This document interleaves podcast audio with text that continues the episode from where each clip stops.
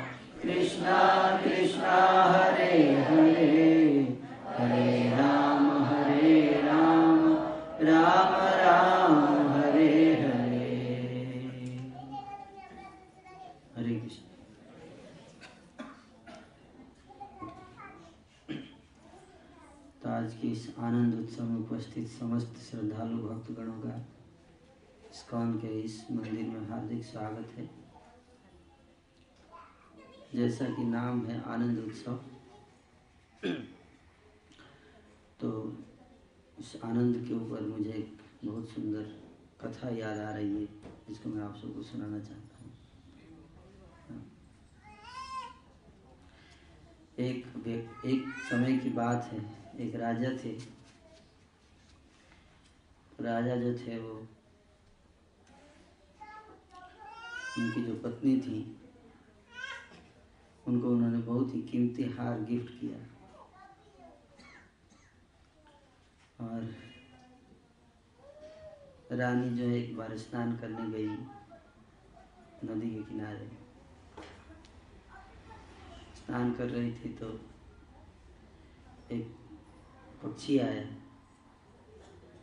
और पक्षी ने उस हार को अपनी चोंच में उठाया और लेकर उड़ गया। तो आप जानते हैं कि हार कितना प्रिय होता है कि नहीं? तो फिर उन्होंने राजा को जाके बताया। राजा ने फिर सारे राज्य में अनाउंसमेंट करा दिया कि जो भी रानी का हार ढूंढ के लाएगा, उसको मैं अपना आधा राज्य दे दूँगा। तो फिर पूरे राज्य में कंपटीशन हो गया कि कौन हार ढूंढेगा। सब लोग ढूँढने लगे, लेकिन किसी को वो हार मिल नहीं रहा था। एक कौआ ले गया। तो एक व्यक्ति था, वो हार ढूंढते ढूंढते ढूंढते ढूंढते एक तालाब के किनारे पहुँचा। तो तालाब के किनारे पहुँचा तो उसको जल में वो हार दिखाई दिया, तालाब के अंदर। जल में हार दिखाई तो बहुत खुश हो गया। क्योंकि हार मिल जाए तो फिर क्या होगा? आधा राज्य मिल जाएगा। हम्म, बिना मेहनत किए हुए देखिए। तो बहुत खुश हुआ। नदी में तालाब में कूद गया। जाकर धीरे धीरे गया हार को। ऐसे उठाया हाथ में। लेकिन जैसे ही बाहर कर रहा था तो हार पकड़ में आ ही नहीं रहा था फिर जा रहा था, फिर हाथ लगाया। फिर, जब देखता था तो वहीं पे दिख रहा था, लेकिन जब हाथ लगाता था तो खाली हाथ आता था। तो सोचने लगा कि आखिर बात क्या है? दिख रहा है हाथ, लेकिन जब पकड़ने जाता हूँ तो कुछ आता ही नहीं हाथ तभी तो पीछे से एक इस्कॉन डिवोटी आया। उसने पूछा, तुम क्या कर रहे हो? तो बोला कि, पहले सोचा बताऊँ कि नहीं बताऊँगी कहीं एक हार पे कब्जा न कर ले। है ना? बड़ा मुश्किल से मिला है। तो फिर भी सोचा कि कोई उपाय तो है नहीं। कहीं हो सकता है कुछ उपाय बता दे। उसने बताया वो हार दिख रहा है पानी में, लेकिन मिल जाता हूँ, हाथ लगाता हूँ तो हाथ में आ ही नहीं रहा आखिर ये हार में पकड़ में क्यों नहीं आ रहा है? तो उस डिवोटी ने बताया कि मतलब वो हार तुमको चाहिए, पानी वाला हार हाँ पानी वाला यही हार देखिए, अंदर दिख रहा है पानी। बोला, ये तो परछाई ऊपर देखो पेड़ पे। पेड़ पे लटका हुआ है हार। और वहाँ पे क्या था? तो पेड़ पे चढ़ा, फिर उसने हार को उतारा। तो उसी तरह से इस संसार में हर व्यक्ति आनंद को ढूंढ रहा है। क्या ढूंढ रहा है? आनंद ढूंढ रहा है। और सोचता है कि ये करूँगा तो मेरे को खुशी मिल जाएगी। जैसे हम लोग बचपन में जब पढ़ाई करते थे तो हम सोचते थे अगर दसवीं पास हो जाए एक बार, फिर मज़ा ही मज़ा है। है कि नहीं? लेकिन दसवीं पास हुए, उसके बाद एक दो दिन मज़ा था, उसके बाद फिर बारहवीं का सजा। है कि नहीं? दिमाग पे फिर बारहवीं घूमने लगा। है? फिर तो एक बार बारहवीं पास हो जाए, फिर देखिए, फिर आनंद ही आनंद। बारहवीं पास हो गए, अब देखिए अब। फिर से टेंशन हो गया। क्या? अब इंजीनियरिंग की तैयारी करनी पड़ेगी। इंजीनियरिंग में एडमिशन लगने के बहुत टफ कंपटीशन है। वहाँ भी चैन चैन नहीं है। फिर इंजीनियरिंग में एडमिशन हो गया। अब सोच, एक बार एक बार घुस जाऊँगा आई में, फिर देखिए। फिर तो मज़ा ही मज़ा है। आई में घुस गया। तो वहाँ भी फिर से फिर से कुछ दिन तो आनंद आया, जब तक कि पढ़ाई शुरू नहीं हुई। एक बार अंदर जाके पढ़ाई शुरू हो गया, फिर से फ़र्स्ट ईयर में एग्ज़ाम होने वाला, फिर से टेंशन इस तरह से, चलो एक बार ही आई पास हो जाऊँ, फिर देखिए। फिर तो सारी दुनिया मेरी मुट्ठी में इस तरह से करते करते आईटी पास हो गया, अब जॉब लग गया। जॉब अब को तो अब तो आनंद ही आनंद है, लेकिन जॉब पे जैसे ही गया, उसको तुरंत डेड लाइन मिला। कि आपको इतने दिन में इतना काम करना है अब काम आसान नहीं है, पैसा फ्री में थोड़ी दे रहे है। कि नहीं? तो वहाँ भी एकदम आपको अब खूब परिश्रम कर रहे हैं। आसानी से तो आजकल आजकल क्या कभी भी संसार का एक स्वभाव है। कोई भी चीज़ आसानी से मिलती नहीं। इस प्रकार से नौकरी में भी आसानी, आसान काम है नहीं। कोई भी चीज़ तो उसमें इतना कंपटीशन है। है कि नहीं? उसके बाद फिर सोचने लगे, एक बार एक बार विवाह हो जाए। फिर आनंद ही आनंद है है ना?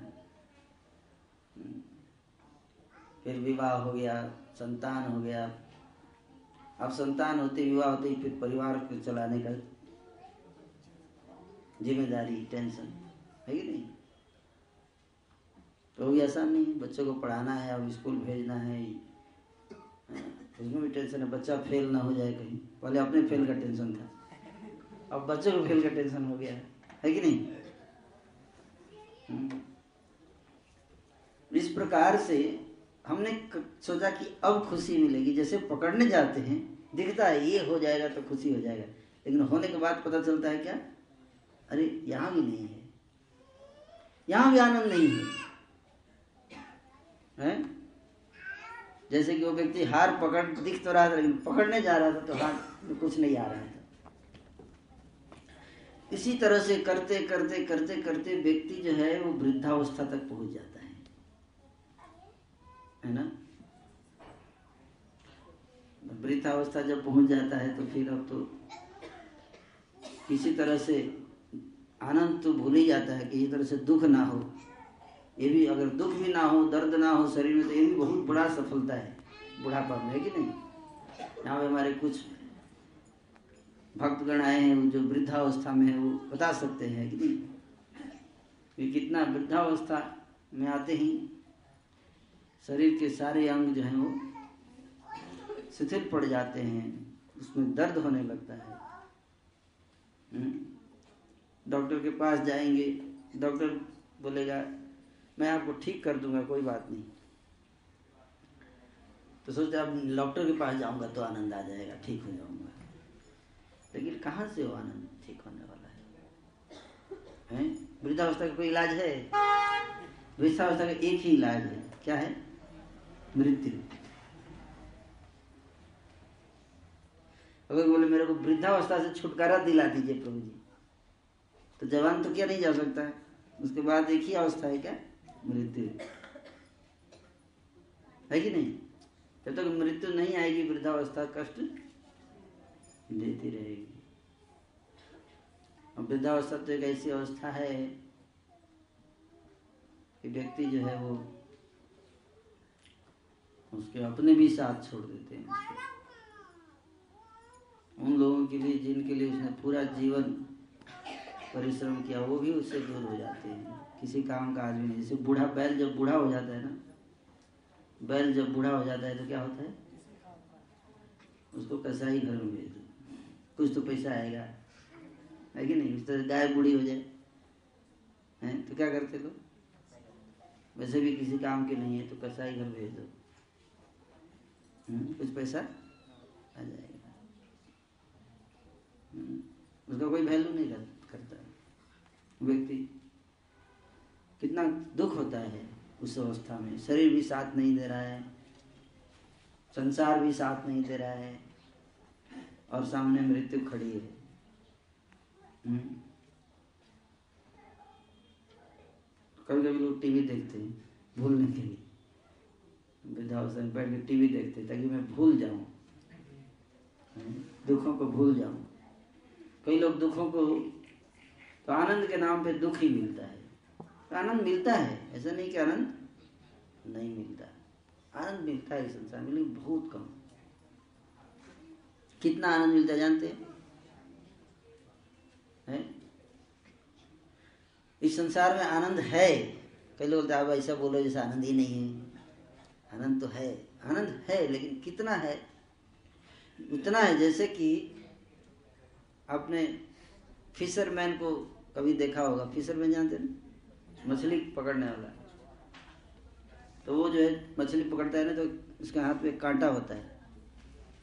और कांटे रस्सी बाँध देता है ना? और कांटे के सामने क्या डाल देता है? थोड़ा चारा डाल देता है, चारा। और चारा डाल के पानी में फेंक देता है। किस लिए? हमारी प्यारी सी मछली भूखी होगी, खाना खाएगी, उसको मज़ा आएगा। इसलिए? किस लिए? मछली को मारने के लिए। है ना? इसलिए ज़्यादा चारा नहीं डालता, उतना ही डालता जिससे मछली फंस जाए। है नहीं? तुम डाल देता है मछली क्या सोचती है? अरे ये मैं आज इतना चारा मेरा आज लकी डे है। है ना पहले तो ढूंढना पड़ता था, आज इतना चारा लेकिन जब जाती है जाती है तो क्या होता है? जैसे ही उसको पकड़ती है, तुरंत कांटा उसके मुँह में फंस जाता है और तड़पने लगती है और मर जाती है दर्द से उसी तरह से इस संसार में तो सुख है, लेकिन कितना है? ताकि जीवात्मा फंसी रहे इस संसार में। जीवात्मा फंसी रहे इस संसार में। लेकिन इसको बहुत कम लोग जानते हैं। इसको बहुत कम लोग जानते हैं। कई बार मेरे से प्रश्न पूछते हैं आप लोग। प्रभु जी ऐसा क्या होता है कि जो लोग भक्ति नहीं करते, वही आगे बढ़ते हैं ज़्यादा संसार में? उनके पास बहुत पैसा होता है है ना? विकास करते हैं, क्योंकि भक्ति नहीं करते। और जो भक्ति करते हैं, वो गरीब हो जाते हैं। वो ज़्यादा विकास नहीं करते। ये विकास उसी तरह से जैसे कि, जैसे कई बार हम लोग ना, जब देखते थे कि कोई व्यक्ति क्रोध में आ जाता है तो क्या बोलता है? ज़्यादा बोलोगे तो उठाकर पटक दूँगा। क्या बोलते हैं? उठाकर पटक दूँगा। उठाने का मतलब क्या है? उठाना भी पटकने का एक हिस्सा है कि नहीं? समझ में आ रहा है? तो जब किसी को ज़्यादा चोट देना है तो पहले क्या करने पड़ेगा ज़्यादा ऊपर उठाना पड़ेगा उसे। यहीं से धकेल दिए तो क्या चोट लगेगा? इसलिए माया क्या करती है? उसको ऊपर उठाती है। ऊपर, आप देखिए जैसे जैसे व्यक्ति छत पे ऊपर चढ़ता जाता है नीचे देखता है तो क्या लगता है उसको? उतना ही भय लगेगा जितना ऊपर जाता है है कि नहीं? इसलिए आप देखिए, जितने लोग ऊपर उठ रहे हैं, उनके हृदय में उतना ही भय होता है। सबसे पहली समस्या तो ये है ऊपर उठने में। जो नीचे ज़मीन में बैठा है, उसको कोई बैठ बैठे सो भी जाता है। लेकिन जो ऊपर उठा है, और किनारे पे बैठा है जल्द से किनारे में नींद आएगी उसको? इसीलिए बिलेनायर ये सब नींद नहीं आता। पैसे वालों को नींद नहीं आता जल्दी। उनको यही डर रहता है कि कहीं गिर गए तो बहुत चोट लगेगा। है कि नहीं? तो माया क्या करती है? जिसको ज़बरदस्त चोट देना होता है, उसको पहले क्या करती है? ऊपर उठाती है। और ऊपर ले जाकर धड़ाम से पटक देती है। है ना? इसलिए आप देखिए बड़े बड़े बिजनेसमैन रातों रात दिवालिया हो जाते हैं।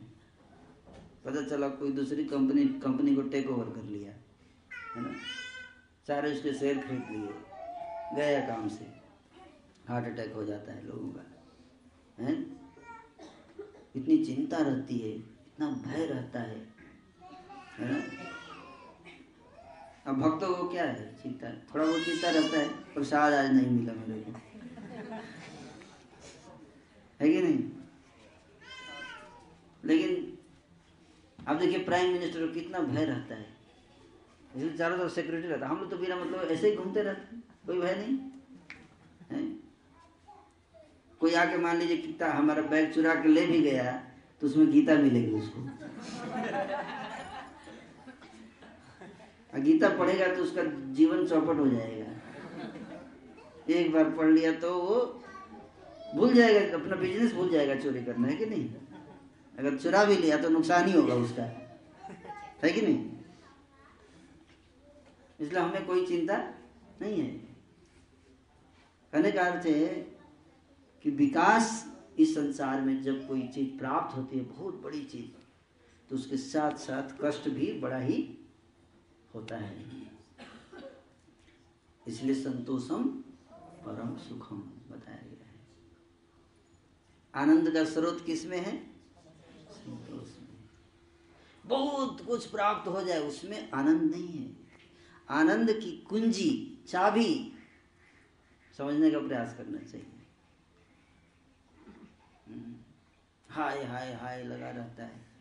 तो एक व्यक्ति को कितना भी मिल जाए, उसको सुख नहीं होता है। जानते हैं क्यों? क्योंकि वो कभी देखता ही नहीं है कि कितना मिला। हमेशा वो यही देखता है कि कितना नहीं मिला। हमारे एक स्टूडेंट थे जो, जब मैं आई में ज़्यादा था प्रीचिंग करने तो एक बार आए मेरे पास, है ना? तो बड़ा टेंशन में था, बोला मेरे को सुसाइड करने का इच्छा आ जाता है। मैं बोला आई में तो आने के लिए लोग सपना देखते हैं तो सुसाइड क्यों करना चाहते हैं? कितना सौभाग्य है तो आई में, बोला। आया। बोला, नहीं, मेरे सारे दोस्त मेरा मज़ाक उड़ाते हैं। मज़ाक क्यों उड़ाएँगे? इतना बड़ा काम किया तो आई में जाके? बोला, नहीं, मैंने बाकी लोगों के हिसाब से बड़ा काम किया, लेकिन वो, मैं अपने कॉलेज में सबसे लास्ट में एडमिशन हुआ मेरा, सबसे लो रैंक था मेरा। बाकी लोगों के हिसाब अपेक्षा लो रैंक था। मतलब कितना रैंक था तुम्हारा? बोला मेरा तीन हज़ार रैंक था। मैं बोला, कितने लोग बैठे थे परीक्षा में? बोला, पाँच लाख लोग. बोला, कितने लोग तुमसे ऊपर थे रैंक में बोला, तीन हज़ार। कितने लोग तुमसे नीचे थे? चार लाख सत्तानवे हज़ार। तो तुम अगर सुसाइड करना चाहते हो तो तुमसे पहले चार लाख सत्तानवे हज़ार लोग सुसाइड कर ले, उसके बाद तू करना है। है कि नहीं? ये सब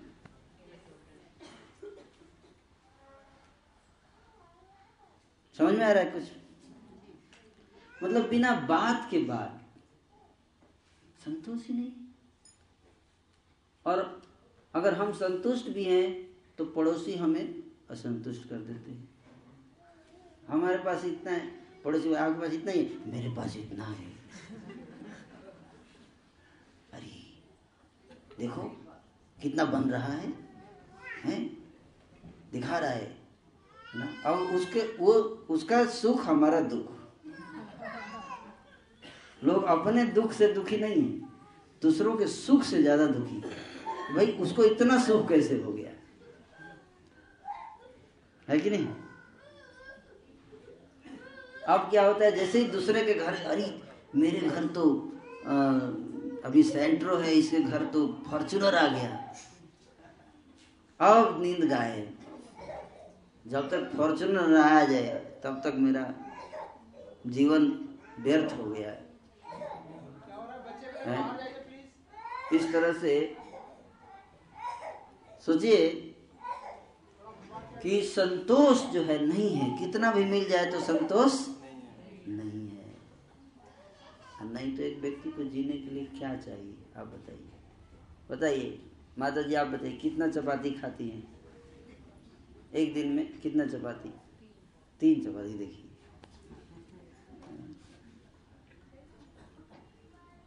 एक व्यक्ति को अगर बीस हज़ार सैलरी मिले तो तीन चपाती खाता है। मान लीजिए दो लाख सैलरी मिले तो तीस खाएगा। कितना खाएगा चपाती? उतना ही खाएगा जब शरीर की आवश्यकताएँ सबकी बराबर है तो सैलरी के पीछे क्यों लोग भागते हैं पागल की तरह? ज़्यादा हो। है? क्योंकि हम परेशान हैं, आवश्यकता के लिए नहीं लालच के कारण। किसी कारण? लालच के कारण। इसलिए जब तक ये लालच रहेगा, लोभ बना रहेगा संतोष हृदय में नहीं आएगा। तो लालच कैसे आता है? ये भी सोचने वाली बात और लालच कैसे आता है, इसका भी बहुत बड़ा विज्ञान है। इसको समझ लेंगे तो फिर आराम से।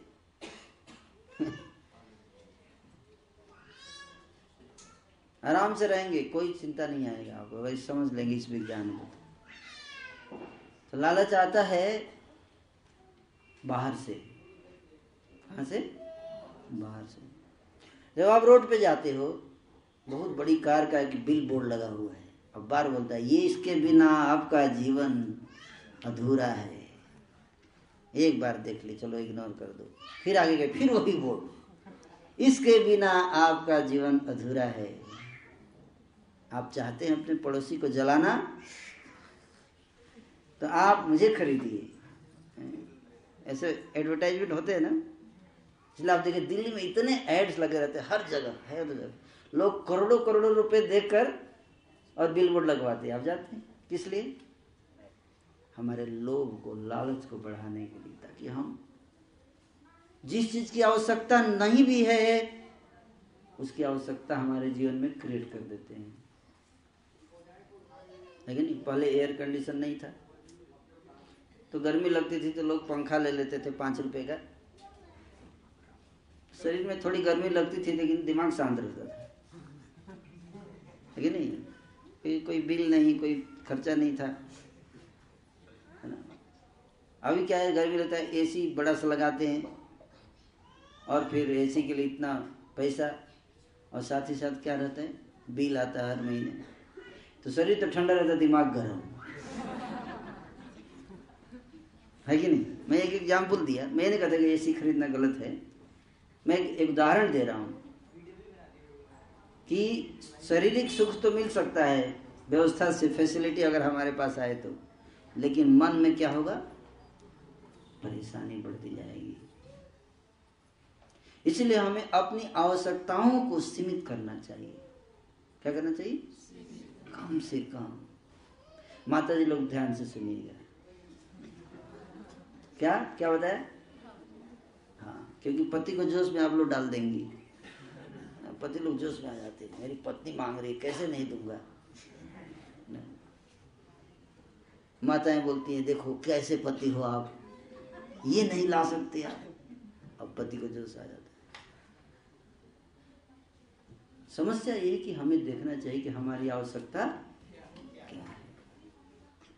कितनी ज़रूरत है। हम क्यों अनावश्यक रूप से अपने पति के ऊपर बोझ क्यों डालने दें? है कि नहीं? प्रैक्टिकल बात बता रहा हूँ। बेचारा ऑलरेडी मर रहा है। बोझ उठा के उठा के उठा के ऊपर से और डिमांड बढ़ाए। किसके ऊपर बोझ जाएगा? है? है? परिवार अपने ऊपर तो बोझ आएगा ना। अपनी इच्छा बढ़ेगी तो बोझ किसके ऊपर आएगा? अपने ही ऊपर आएगा। इसलिए परिवार के हर सदस्य, क्योंकि यहाँ पे सारे पारिवारिक लोग बैठे हैं, इसलिए परिवार की बातें कर रहा हूँ। परिवार के हर सदस्य का उद्देश्य ये होना चाहिए कि कम से कम आवश्यकता, जिससे कि हमारा काम चल जाए अरे संसार तो भरा पड़ा है, नाना प्रकार की चीज़ों से। आप बाज़ार में घुस जाओ तो बड़े बड़े सजा सजा के रख ये ले लीजिए, ये बहुत अच्छा है। ये भी ले लीजिए, बहुत अच्छा है। ये भी ले लीजिए। और आपको पैसा भी नहीं देना, बस कार्ड दे दीजिए बस। पैसा नहीं, कोई दिक्कत नहीं है, कोई दिक्कत नहीं है। कार्ड है ना, बस कार्ड दे दीजिए। कार्ड से हो जाएगा काम। लोग से हाँ कार्ड से केवल हो जाएगा। कार्ड से। हाँ कार्ड से। कार्ड निकालते चलो, पैसा नहीं देना है। लोग सोचते ये भी ये भी एक माया है। लोग सोचते कार्ड से हो जाएगा तो पैसा नहीं देना है। ऐसा थोड़े इंटरेस्ट के साथ उसमें जोड़ के बाद में देना पड़ता है, देना पड़ता है ना। और खर्चा, अगर हाथ में पैसा है, पैसा जाता है तो थोड़ा लगता है आजकल ये प्लास्टिक मनी का कॉन्सेप्ट है इससे और ज़्यादा डेंजर है क्योंकि पैसा नहीं जा रहा, हाथ से पैसा देने व्यक्ति सोचता है अरे, इतना चला गया, इतना मोटा ले गया था गड्डी, आधा खत्म हो गया, है ना। तो थोड़ा हृदय पे आता है कि नहीं, इतना नहीं करना चाहिए, थोड़ा हाथ रोक लेना चाहिए। लेकिन अभी क्या है कार्ड है तो कार्ड लगा दो, कितना भी निकालो। अब बाद में आ जाता है लास्ट में बिल इतना ज़्यादा आ गया, ये लीजिए, चुकाते रहिए, है कि नहीं? तो आनंद प्राप्त करना है तो पहला संतोषम परम सुखम। संतुष्ट रहना सीखिए, जितना आपके पास है उतने में। हम्म? कम से कम आवश्यकता। ये नहीं कि मेरे पास बहुत पैसा है खर्चा करो। जिसके पास है उसकी तो बात छोड़, जिसके पास नहीं है, वो भी खर्चा कर रहा है। कैसे? लोन लेके। यावत जीवेत सुखम जीवेत ऋणम कृतवा घिवम पीवेत जब तक जीऊँगा, सुख से जीऊँगा, लोन लेकर घी पीऊँगा। है कि नहीं? ये चारवाक ऋषि थे हमारे एक, पुराने जमाने में। उस समय लोन का कॉन्सेप्ट ज़्यादा नहीं था इतना जितना कि आज है, लेकिन उनको उसी समय बोल दिए थे कि लोन लेके लोग घी पियेंगे। पैसा नहीं है, लेकिन लोन लेके लेके लेके। लोन ले लिए और जॉब का टेंशन जॉब से छुट्टी मिले लोन नहीं चुका पाएँगे। इसलिए व्यक्ति परेशान रहता है। तो ये सब व्यवस्थाएँ जो हैं, व्यक्ति को लालची बना रही हैं।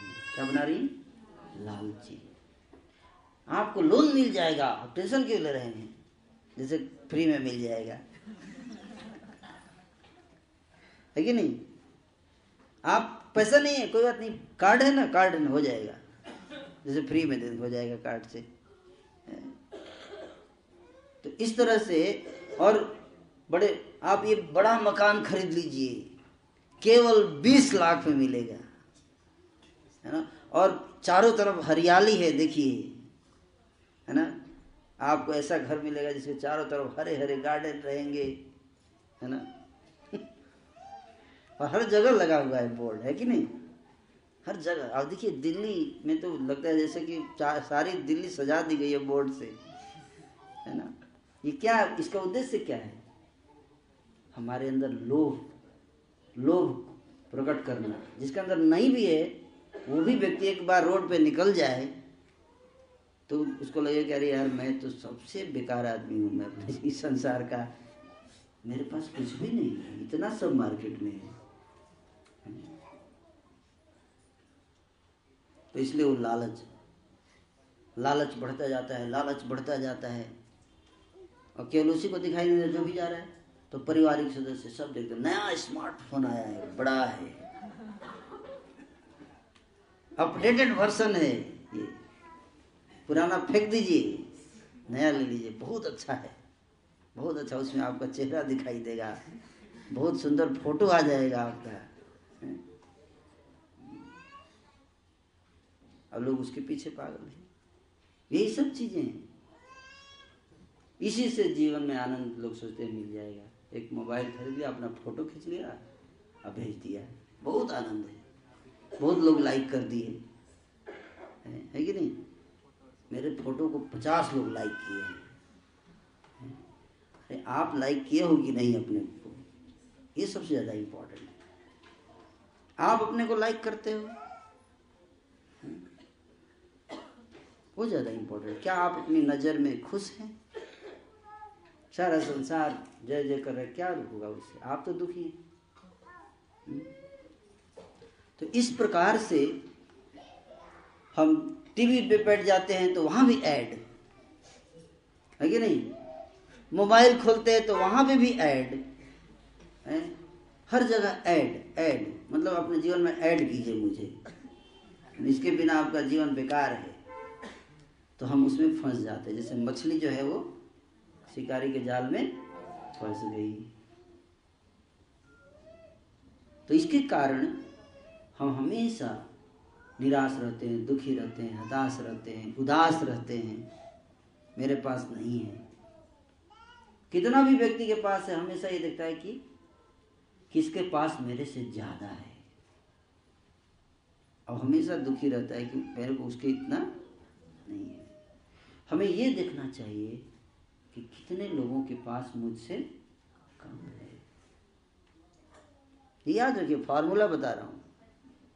जब भी आपको दुख हो कि मेरे पास बहुत कम है तो उस समय जानते क्या करना चाहिए? आप जानते हैं इस संसार में डेढ़ अरब लोग, डेढ़ अरब मतलब जानते हैं? कितना होता है? एक अरब मतलब सौ करोड़। डेढ़ सौ करोड़ लोग संसार में उनको केवल एक टाइम का खाना मिलता है। आप जानते हैं इस बात को? नहीं जानते ना? केवल एक टाइम का खाना मिल पाता है उनको। दूसरा टाइम का खाना नसीब नहीं है। तो अगर जब भी आपको दुख हो ना कि मेरे पास ज़्यादा सुविधा नहीं है तो आप उन डेढ़ करोड़ लोगों को याद कीजिए तो आपको लगे भगवान ने मेरे को बहुत बहुत कुछ दिया है। बहुत कुछ दिया है। मुझे धन्यवाद देना चाहिए भगवान को, है कि नहीं? लेकिन हम क्या करते हैं? हमेशा देखते हैं कि क्या नहीं दिया भगवान ने। और उसी के लिए जाके उनके घंटी बजा के बजा के बजा के।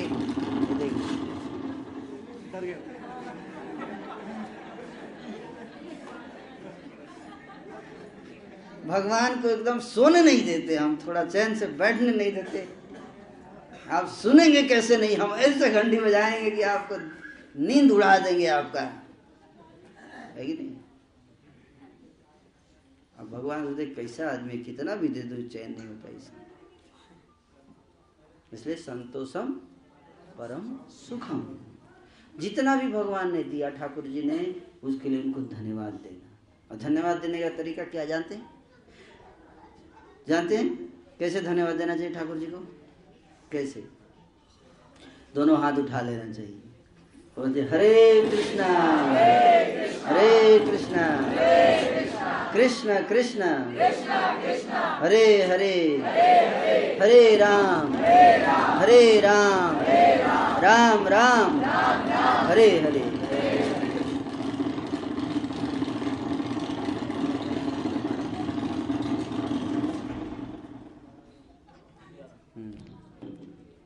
तो भगवान का नाम देखिए कितना पावरफुल है।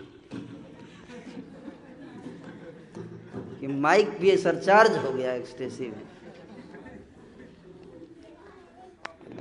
है? माइक जो है इतना इतना ज़्यादा सरचार्ज हो गया। आप लेंगे तो क्या होगा? सोचिए।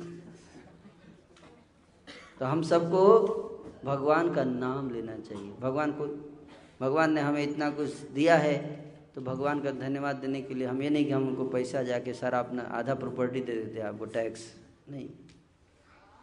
भगवान तो चाहते हैं कि तुम मेरे को मेरा नाम जप करो। हम्म? जब भगवान का नाम जप करते हैं तो उससे भी हमारे हृदय में संतोष आता है। कैसे? नाम जप करने से हमारी भौतिक इच्छा कम हो जाती है।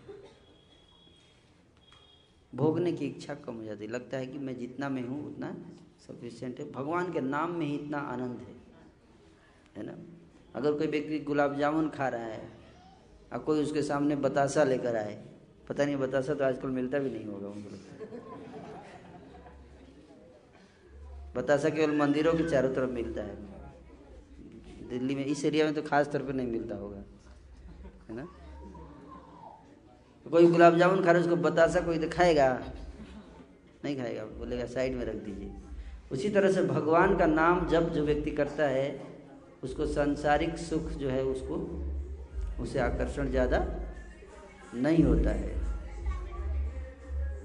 संसारिक सुख जो है वो आकर्षित नहीं करते। इसलिए कई बार हमारे इस्कॉन के डिबोटी जब जब जब कोई इस्कॉन में जुड़ता है तो उसके खर्चे कम हो जाते हैं घर के।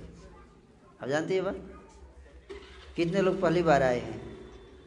पहली बार कोई आए हैं यहाँ? हाँ। तो जो भी पहली बार आए हैं, आप देखेंगे कि एक बार आप रेगुलर आएँगे, यहाँ पे तो आपके घर के खर्चे कम हो जाएँगे। और खर्चे कम हो जाएँगे तो चिंता कम हो जाएगी। कैसे खर्चे कम हो जाएँगे क्योंकि जो अनावश्यक चीज़ों में हमारा धन ज़्यादा था, इच्छाएँ रहती थी, ये भी खरीदना है, वो भी खरीद, वो कम हो जाएगा। भगवान के नाम में ही इतना आनंद आएगा, है ना? जीवन सरल हो जाएगा। है ना? इससे क्या होगा? हमारा जीवन सुखी हो जाएगा। जितना रहेगा, उतने में संतोष आएगा। भगवान का नाम लेने के कारण। और कमी कोई नज़र नहीं आएगी, क्योंकि जब भगवान की भक्ति करेंगे तो हमारा आध्यात्मिक आनंद की अनुभूति होती है। आध्यात्मिक आनंद। अंदर से ही आनंद आएगा। अंदर से आनंद आएगा। जैसे हम लोग कीर्तन करते हैं, है कि नहीं? तो कीर्तन जब करते हैं तो क्या होता है? आनंद आता है। आनंद आता है, आत्मा का आनंद। हमारे हृदय को संतुष्ट करता है। तो उसी तरह से जब हम इस आध्यात्मिक जीवन में आगे बढ़ते हैं तो हमारा जो सांसारिक चीज़ों के प्रति जो आकर्षण है, वो कम हो जाता है। और उसके कारण हमारा जो दुख है, वो भी कम हो जाता है। उसके बाद मैं बताया कि इस संसार में रहते हुए हमारा जीवन व्यवस्थित हो जाता है। हम एक दूसरे को आत्मा समझने लगते हैं, आत्मा के रूप में देखते हैं, क्योंकि आत्मा के रूप में जब देखते हैं तो हमारा आपस में जो झगड़ा है, लड़ाई है, ये सब खत्म हो जाता है। कैसे? जब व्यक्ति ये समझता है कि मैं शरीर नहीं हूँ, मैं क्या हूँ? आत्मा हूँ। और इस संसार में मुझे केवल 40-50 साल रहना है। अरे तो 40-50 साल में क्यों इतना लड़ाई, झगड़ा, मारपीट करो? क्यों? बिना मतलब का? तो जब सब कुछ कुछ लेके तो जाना नहीं है इस संसार से। है कि नहीं?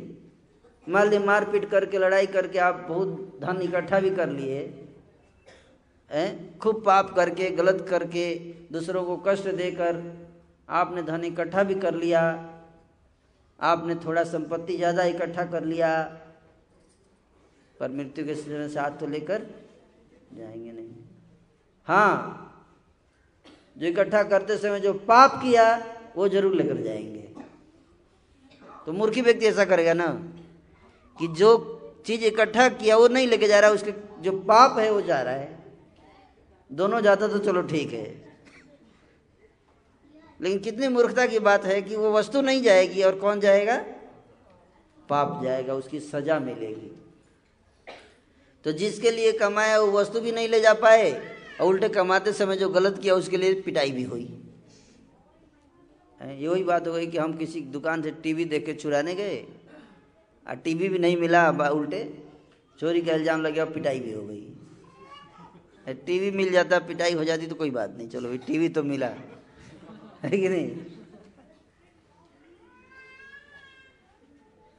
लेकिन यहाँ पे तो न टीवी मिलेगी और उल्टे पिटाई भी हो जाएगी। तो उसी तरह से इस संसार में जो है, हमारा चरित्र, हमारा आचरण, हमारा व्यवहार शुद्ध हो जाएगा। शास्त्रों पे आधारित व्यवहार होगा, इससे क्या होगा? हम एक दूसरे को सम्मान करना सीखेंगे। हम एक दूसरे की भावनाओं को आदर देंगे। हम एक दूसरे को कष्ट नहीं पहुंचाएँगे ताकि हमारा अगला जीवन जो है कष्ट में ना हो। हमारा आचरण शुद्ध होगा। और साथ ही साथ भगवान का नाम लेंगे तो हमें पता है कि हम, अगर इस जीवन में कष्ट आ भी जाता है तो ये हमारा आखिरी जीवन होगा जिसमें कि हमें कष्ट हो रहा है। इसके बाद हमेशा हमेशा के लिए आनंद ही आनंद है। तो भगवान की भक्ति इसलिए हमारे लिए हर तरह से लाभ ही लाभ है इसमें। मुझे यही आश्चर्य होता है कि लोग करते क्यों नहीं? लोगों को बिज़नेस करना नहीं आता। लोग कहते हैं कि मैंने एम बी ए कर रखा है। बिल्कुल गलत करते हैं। एम बी ए मतलब मास्टर ऑफ़ बैड एक्टिविटी अरे बिज़नेस करना है तो अच्छा से करो। अच्छा बिज़नेस करो। क्योंकि इस संसार में जो भी मिलेगा वो तो यहीं रह जाएगा। कुछ ऐसा इकट्ठा करो जो साथ जाएगा। हम्म? एक कहानी याद आ रही है, आप लोगों को सुनाना चाहता हूँ, कि कोई सोए नहीं, इसलिए। तो एक राजा थे, है ना? तो राजा जो थे, उनका बहुत बड़ा राज्य था, और उस राज्य में बहुत सुख से रहते थे हमेशा योजना बनाते रहते थे कितना राज्य तो बढ़ गया अब अगले महीने में इस राज्य को पक, जीत लूँगा। अब उसके अगले महीने में उस राज्य को जीत लूँगा। उसके बाद उसको मार दूँगा उसके बाद उसको काट दूँगा सब मेरा हो जाएगा फिर मैं आराम से रहूँगा कोई मेरा दुश्मन नहीं होगा है ना? सारी दुनिया मेरे कदमों में होगी। इस तरह से योजना बनाते रहते थे। और बड़े व्यस्त रहते थे। बड़े व्यस्त रहते थे। हालाँकि उनके पास बहुत था, लेकिन फिर भी व्यस्त रहते थे। तो एक दिन एक साधु जी आए उसके, उनके घर पे। साधु जी, गुरु जी आए तो राजा को बोले, मैं थोड़ा आपको साथ बैठना चाहता हूँ, थोड़ा समय बिताना चाहता हूँ। राजा बोले, महात्मा जी आप सब कुछ ले लीजिए, लेकिन समय मत मांगिए। बोलिए, कितना कितना चेक कितना का चेक काट दो बताइए। है ना? कितना का चेक चाहिए बताइए। तुरंत काट के दे दूँगा। क्योंकि लोग जनरली सोचते हैं कि कोई संत महात्मा आ रहे हैं तो कुछ मांगेंगे लास्ट में। है? ये जनरल टेंडेंसी है खास तौर पे आज के समय में। है ना? तो तो साधु जी ने कहा कि, हे राजन, मैं तो धन, संपत्ति, ये सबको पहले ही त्याग चुका हूँ। तो इसके लिए तो मेरे को इच्छा बची नहीं है।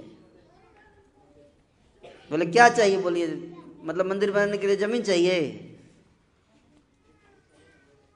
वो भी दे दूँगा। बोलिए, कितना बीघा ज़मीन चाहिए? तो साधु ने कहा, नहीं नहीं, ये ये भी नहीं चाहिए मुझे। बोले, राजा के पास आए, कुछ चाहिए नहीं तो फिर क्यों आए? राजा के पास कोई व्यक्ति जाता है तो उसको कुछ चाहिए होता है कि नहीं? तो साधु ने कहा कि, मैं चाहता हूँ कि आप अपना थोड़ा समय दीजिए। क्या दीजिए? समय समय क्यों? क्या करेंगे आप समय का? बोले, मैं आपके लिए क्लास करूँगा हर संडे। क्या करूँगा? हर संडे आपको क्लास सुनाऊँगा गीता सुनाऊँगा आपको भागवत सुनाऊँगा। हम्म, यहाँ भी होता है हर संडे। तो राजा बोला ये लो। देखिए महात्मा जी कुछ भी मांग लीजिए समय मत मांगिए। आपकी तरह मैं फ्री फोकट का आदमी नहीं हूँ बहुत काम है। बहुत काम है मेरे को। आप कुछ भी मांग लीजिए, लेकिन लेकिन समय मत मांगिए। मैं बहुत बिज़ी हूँ। इसलिए कई बार लोग बोलते हैं, उनको बोला जाए, थोड़ा माला कीजिए। महात्मा जी टाइम कहाँ है महात्मा जी? आप तो सब छोड़ दिए। ऐसा कीजिए, आप मेरे लिए भी दो माला कर लीजिए। ना? मेरे पास टाइम नहीं है। आप तो सन्यासी हैं, आपको तो कोई काम है नहीं। हम लोग तो गृहस्थ हैं, हमारे पास इतना काम है। टाइम कहाँ है? ऐसा लोग बोलते हैं बोलते हैं ना? कुछ दिन पहले आईपीएल का टूर्नामेंट हुआ था। आईपीएल नाम सुना आप लोगों ने? ज़रूर सुना होगा। इंडिया में है आईपीएल नहीं सुने तो आपका जीवन बेकार है। आईपीएल का मैच हुआ था। और जो भी मैच होता है तो मैच, आईपीएल मैच कितने कितने घंटे का होता है? तीन घंटे का कहाँ से होगा? चार घंटे। हाँ चार घंटे। चार घंटे का मैच और मान लीजिए कोई स्टेडियम में आप देखें कितना भीड़ रहता है। एक मैच होता है उसके स्टेडियम में कम से कम बीस पच्चीस हज़ार लोग बैठे रहते हैं कि नहीं? चालीस हज़ार बता रहे देखिए, चालीस हज़ार। वो तो स्टेडियम में बैठे रहते हैं। कितने लोग घर वाले, घर को स्टेडियम बना देते हैं। टीवी चला के, या कई लोग अब तो स्मार्टफ़ोन पे भी देख सकते हैं, मैं। है? तो स्मार्टफ़ोन पे देखते हैं। करोड़ों लोग, हैं? तो जितने लोग स्टेडियम में बैठे होते हैं, वो गृहस्थ हैं या सन्यासी? हैं? गृहस्थ हैं। श्योर ये सन्यासी। तो अगर गृहस्थ को आईपीएल मैच देखने का टाइम मिल सकता है चार घंटे तो भगवान का नाम जप करने के लिए टाइम क्यों नहीं मिल सकता? ये मेरा प्रश्न है आप लोगों से। क्या कहना है आपका? अगर चालीस हज़ार गृहस्थ आईपीएल में बैठकर चार घंटे क्रिकेट देखते हैं तो वो भगवान का नाम आधे घंटे क्यों नहीं ले सकते रोज? ये मैं एक एग्ज़ाम बोल दे रहा हूँ। बताइए, अगर गलत बोल रहा हूँ तो कुछ। हुँ? हम्म? इसका मतलब समय है? क्या? समय है। सिनेमा देखने के लिए समय है? सीरियल देखने के लिए समय है? हैं? फ़ोन पे बात करने के लिए समय है? बिना मतलब का चले जा रहे हैं, बात किए जा रहे हैं?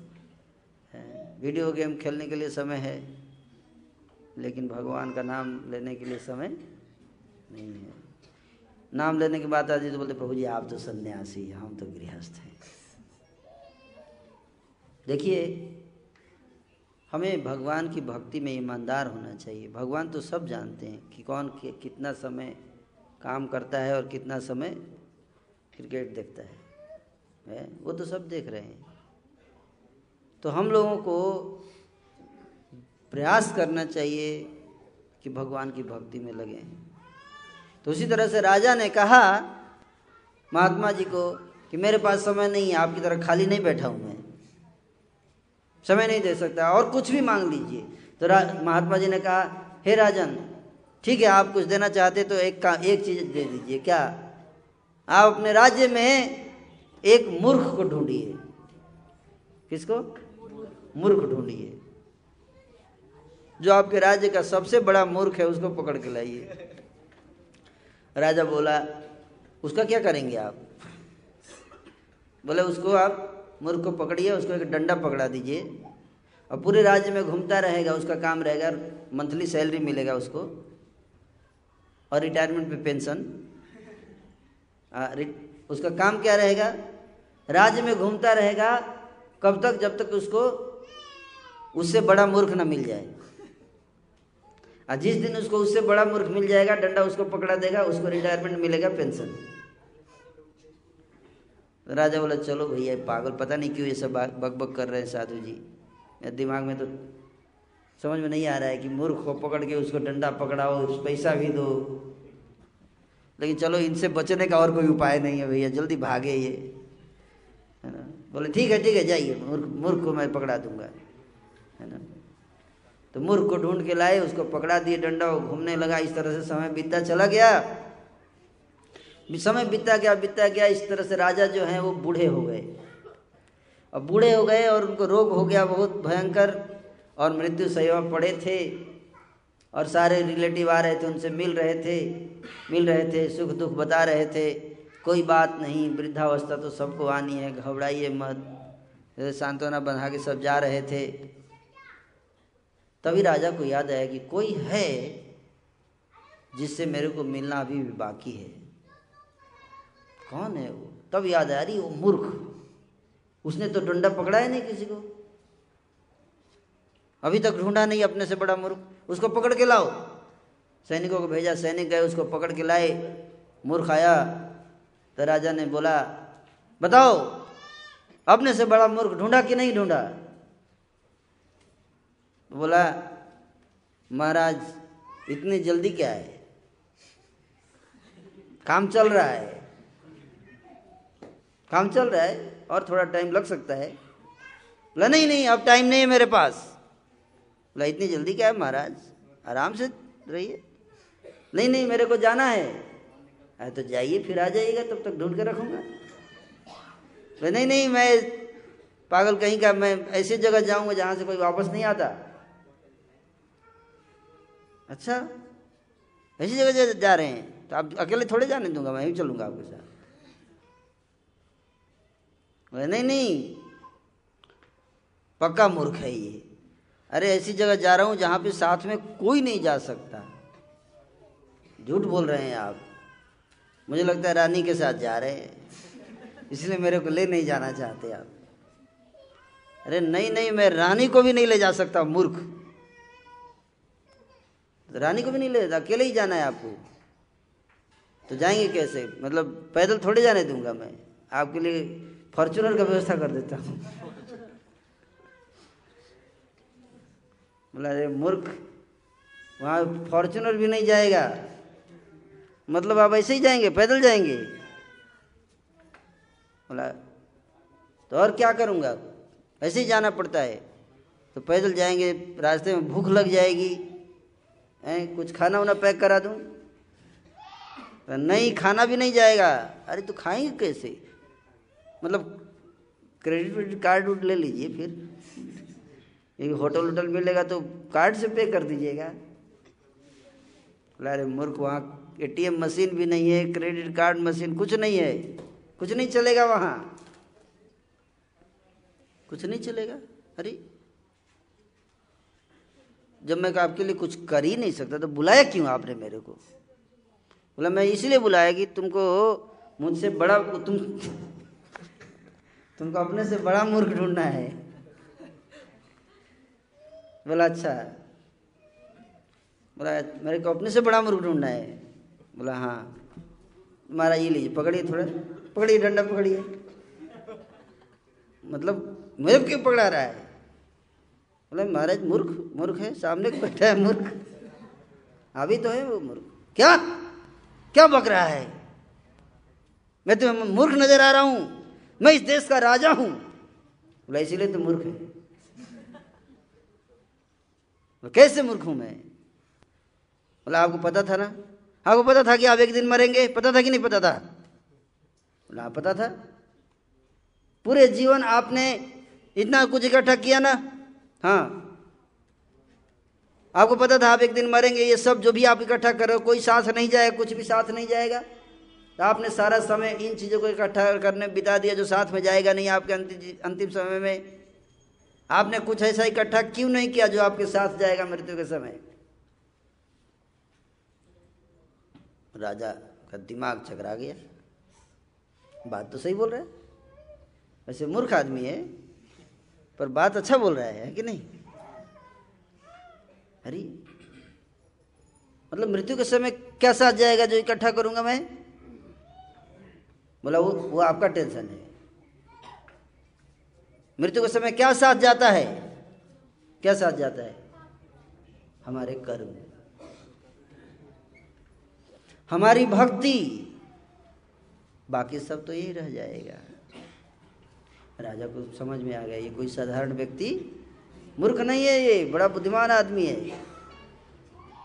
राजा समझे, बोले, आप कौन हैं आप, जो इतने तत्व ज्ञान की बात कर रहे हैं आप? कौन है आप?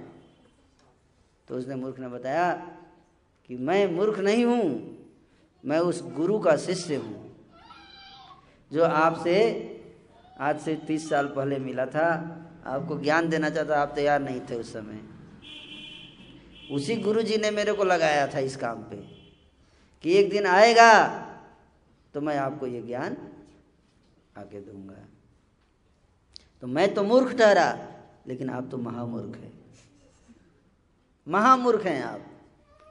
राजा होते हुए भी आपके पास ऑप्शन था अपॉर्चुनिटी था, मौका था कि आप कुछ ऐसा कमा सकते थे जो मृत्यु के समय आपके साथ जाता आप भगवान की भक्ति कर सकते थे। आप भगवान का नाम जप कर सकते थे। आप भागवत पढ़ सकते थे, गीता पढ़ सकते थे। लेकिन आपने सारा का सारा जीवन केवल सांसारिक चीज़ों को इकट्ठा करने में ही बिता दिया। तो उसने हाथ जोड़े, राजा ने बोला, आप बताइए कि अब मुझे क्या करना चाहिए? अब तो मृत्यु का समय आ गया है। बोले, कोई बात नहीं, मृत्यु का समय आ गया तो क्या हुआ? देर आए, दुरुस्त आए। अभी भी समय है, आप दोनों हाथ उठाइए और बोलिए, हरे कृष्णा हरे कृष्णा कृष्णा हरे हरे हरे राम हरे राम राम राम, हरे तो इसको कहते हैं कंप्लीट कैरियर प्लानिंग क्या? Complete career planning career planning तो करते ही होंगे सब लोग।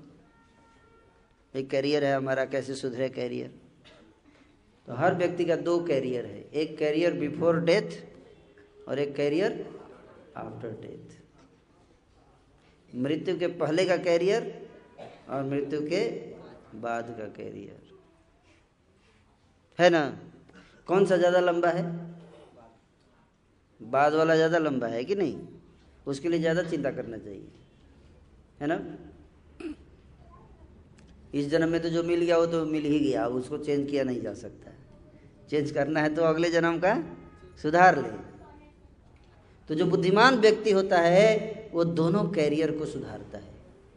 क्या करता है? दोनों को। मृत्यु के पहले का जीवन भी और मृत्यु के बाद का। मूर्ख लोग क्या करते हैं? वो सोचते हैं, यही जीवन है, इसके बाद कौन जानता है क्या होगा? है? इसके बाद तो क्या होगा पता नहीं। इसी में जितना पाप उप करना है, सब कर लो। ये मूर्खों का काम है। बुद्धिमान व्यक्ति सोचता है, नहीं, इस जीवन का सदुपयोग किया जाए भगवान की भक्ति के लिए। तो इसलिए हम लोग इस जीवन में भगवान की भक्ति में लगना चाहिए। भक्ति में लगने से हम बुद्धिमान बनेंगे।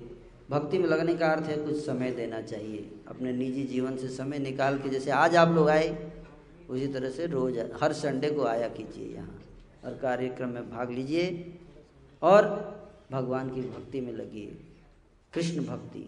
हरे कृष्ण हरे कृष्ण कृष्ण कृष्ण, हरे हरे हरे राम हरे राम राम राम ये शरीर ये शरीर यहीं का यहीं रह जाएगा।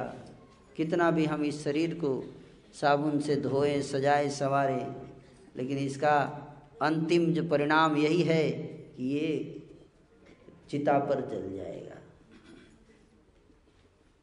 गलत बोल रहा हूँ तो बताइए। है कि नहीं? तो इस शरीर के पीछे सारा समय क्यों बर्बाद कर देने का? कुछ समय बचाकर उसको आत्मा के लिए भी समय देना चाहिए। शरीर के लिए तो हम इतना समय देते हैं, खाना बनाते हैं, नौकरी करते हैं, सब करते हैं। आत्मा के लिए क्या कर रहे हैं? तो आत्मा के लिए हम क्या कर सकते हैं? भक्ति कर सकते हैं। भक्ति, भगवान की भक्ति। और वो भक्ति शिक्षा देने के लिए ये केंद्र की यहाँ स्थापना हुई है। भक्ति शिक्षा केंद्र है ये। है? यहाँ पे भक्ति की शिक्षा दी जाती है, भक्ति का ज्ञान दिया जाता है और भक्ति का एक माहौल दिया जाता है जहाँ पे आकर हम भक्ति कर सकते हैं। और इसमें कोई नुकसान नहीं है, केवल फ़ायदा ही फ़ायदा है। तो इसलिए आप सब उपस्थित भक्तजनों से मेरा विनम्र निवेदन है कि आप सब शिल प्रभुपाद की शिक्षा को स्वीकार कीजिए। गीता के ज्ञान को स्वीकार कीजिए अपने जीवन में और अपने जीवन को पवित्र और सुखमय बनाइए, आनंदमय बनाइए। हरे कृष्णा। किसी का कोई प्रश्न है तो पूछ सकते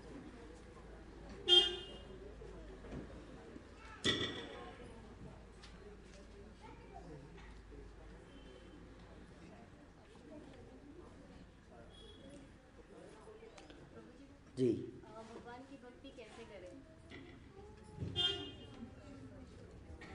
भगवान की भक्ति कैसे करें? प्रश्न है। भगवान की भक्ति जो है वो नौ तरीके से होती है। श्रवणम, कीर्तनम, स्मरणम, पाद सेवनम, दास्यम, साख्यम, आत्मनिवेदनम बंदनम अर्चनम। ये नवदा भक्ति इसको कहते हैं। है ना? तो जैसे अभी आप सब यहाँ पे बैठे हुए हैं, सुन रहे हैं, ये क्या है? ये श्रवणम। सुनना, दिव्य ज्ञान को सुनना। सुनने से क्या होगा? हमें ज्ञान प्राप्त होगा। क्या सही है, क्या गलत है? जब पता चल जाएगा, क्या गलत है तो क्या होगा? गलती कम हो जाएगी। सुनने से हमारा बुद्धि प्रखर होता है, तेज होता है, मज़बूत होता है। सही गलत का ज्ञान प्राप्त होता है। और साथ ही साथ भगवान के बारे में सुनेंगे तो भगवान से आकर्षण होगा। और फिर उसके बाद क्या करना चाहिए? सुनने के बाद क्या करना चाहिए? कीर्तनम। तो कीर्तन में क्या करना है? दोहराना। जो सुनते हैं उसको क्या करना चाहिए? दोहराना चाहिए। जैसे अभी आपने इतना कुछ सुन लिया, पाँच दिन के बाद सब उड़ जाएगा। पाँच दिन के बाद आपसे पूछेंगे तो क्या बताया था? कैसा क्लास कैसा प्रवचन था? प्रभु जी का? बहुत अच्छा था। बहुत अच्छा प्रवचन था। अच्छा बहुत अच्छा था। क्या अच्छा था उसमें? मतलब क्या अच्छा था? बहुत अच्छा था। अच्छा बहुत अच्छा था तो बताइए, क्या अच्छा था? ये मत पूछिए। मतलब सब अच्छा था। सब अच्छा था। क्या अच्छा नहीं था, सब अच्छा था। अच्छा सब अच्छा था। अच्छा एक पॉइंट बता दीजिए जो आपको अच्छा लगा, एक चीज़। एक चीज़ बताऊँगा तो दूसरे का अपमान होगा। वास्तविकता एक भी याद ही नहीं है। तो उसी तरह से लोग जो हैं, वो प्रवचन तो सुनते हैं, लेकिन चूँकि उसको दोहराते नहीं हैं, इसलिए क्या होगा? वो भूल जाएँगे। और जब भूल जाएँगे तो उतारेंगे कैसे जीवन में? है कि नहीं? तो इसलिए जिस तरह से एक विद्यार्थी स्कूल में जाता है तो नोटबुक लेकर जाता है कि नहीं? किस लिए जाता है नोटबुक लेकर? कि शिक्षक जो बताएगा तो नोट कर दिया उसी तरह से आध्यात्मिक चर्चा में जब हम आते हैं तो हमें क्या लेके आना चाहिए? खाली हाथ? तो जी, नोटबुक लाऊँगा तो ताली कैसे बजाऊँगा? इसलिए खाली हाथ आता हूँ मंदिर में। तो हाथ खाली हुआ तो ताली बजाऊँगा।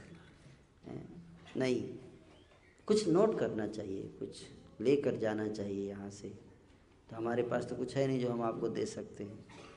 हमारे पास एक ही चीज़ है जो हम आपको दे सकते हैं। बाकी तो हम आपसे लेते हैं, है कि नहीं? क्या हम दे सकते हैं?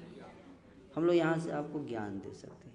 और वो भी अगर आपने नहीं लिया तो फिर इसका मतलब हमने आपको कुछ दे ही नहीं पाए। है कि नहीं? तो संत समाज आपको क्या दे सकता है? ज्ञान दे सकता है। तो अगर हम ज्ञान स्वीकार नहीं किए ध्यान पूर्वक और स्मरण नहीं रहा तो हम उसको अपने जीवन में उतार नहीं पाए। इसलिए दोहराना चाहिए जाकर, चर्चा करना चाहिए, कुछ नोट करके डिस्कस करना चाहिए। इसको कीर्तनम कहते हैं, है ना? तो श्रवणम कीर्तनम, है ना? और तो फिर क्या होगा? स्मरणम।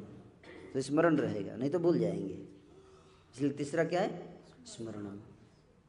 और उसके बाद फिर भगवान की अर्चा विग्रह की पूजा करनी चाहिए, है ना? सबके घर में भगवान का मूर्ति अगर ना हो तो फ़ोटो रखिए। है ना? क्या रखिए? फ़ोटो रखिए। और फ़ोटो, जैसे यहाँ भी देखिए ऑल्टर में फ़ोटो है कि नहीं? अपने घर में भी फ़ोटो रख के रोज आप आरती कर सकते हैं, अगरबत्ती दिखाइए। है ना? घर में भक्ति कीजिए, ये भी भक्ति का अंग है। और भगवान का नाम जप कर सकते हैं। क्या कर सकते हैं? भगवान का नाम जप। हरे कृष्ण हरे कृष्ण कृष्ण कृष्ण, हरे हरे हरे राम हरे राम राम राम। तो बाकी सब अगर नहीं भी कर पाए, मान लीजिए समय की कमी है, कम से कम नाम जप से शुरुआत करना चाहिए हर व्यक्ति को, है ना? अब कितना जप करना चाहिए? एक माला तो कर ही जाए शुरुआत करने के लिए एक माला से शुरू कर सकते हैं। एक माला मतलब एक सौ आठ बार। एक सौ आठ बार माला। और फिर धीरे धीरे बढ़ाते बढ़ाते सोलह माला तक ले जाना चाहिए। एक माला करेंगे तो आपको आठ मिनट लगेगा। सोलह माला करेंगे तो दो घंटे लगेगा।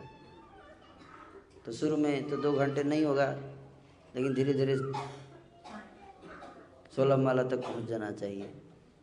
तो भगवान का नाम जब तीसरा है, जो भी खाना बनाइए, भोग लगाइए भगवान को। बिना भोग लगाए मत खाइए। और अगर भगवान को भोग लगाना है तो प्याज लहसुन इस्तेमाल मत कीजिए। ठीक है ना? प्याज लहसुन नहीं। शुद्ध खाना होना चाहिए। मांस, मछली, ये सब भी नहीं। भगवान को ये सब भोग नहीं लगाया जाता। है ना? शाकाहारी भोजन और उसमें भी प्याज लहसुन नहीं डालने का, है ना? तो इस प्रकार भोजन बनाइए और भगवान को भोग लगाइए और भोग लगाने के बाद प्रसाद पाइए। तो अगर हम और रविवार के दिन यहाँ आइए और कार्यक्रम में भाग लीजिए। अगर इतना हम करते हैं तो हम, भक्ति हमारी सुदृढ़ हो जाएगी। तो ये तरीके हैं, चार पाँच तरीके। पहला क्या बताया? भगवान का नाम जब दूसरा क्या बताया? अर्चा विग्रह। अर्चा विग्रह या फ़ोटो की पूजा। तीसरा, भोग लगाना। और चौथा, यहाँ पे आना संडे को। चार चीज़। ठीक है ना? याद रहेगा? और कुछ? और कोई प्रश्न है? जी।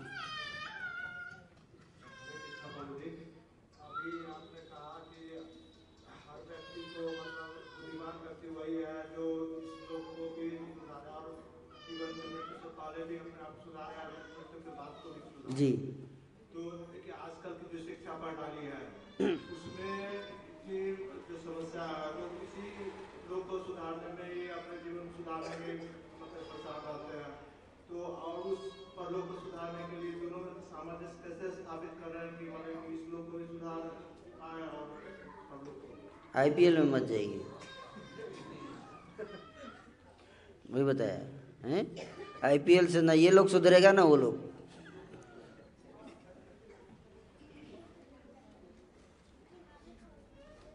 है ना? सिनेमा मत देखिए, उसे ना ये लोग सुधरने वाला है, ना वो लोग सुधरने वाला है। ये सब केवल समय की बर्बादी है, पैसे की बर्बादी है।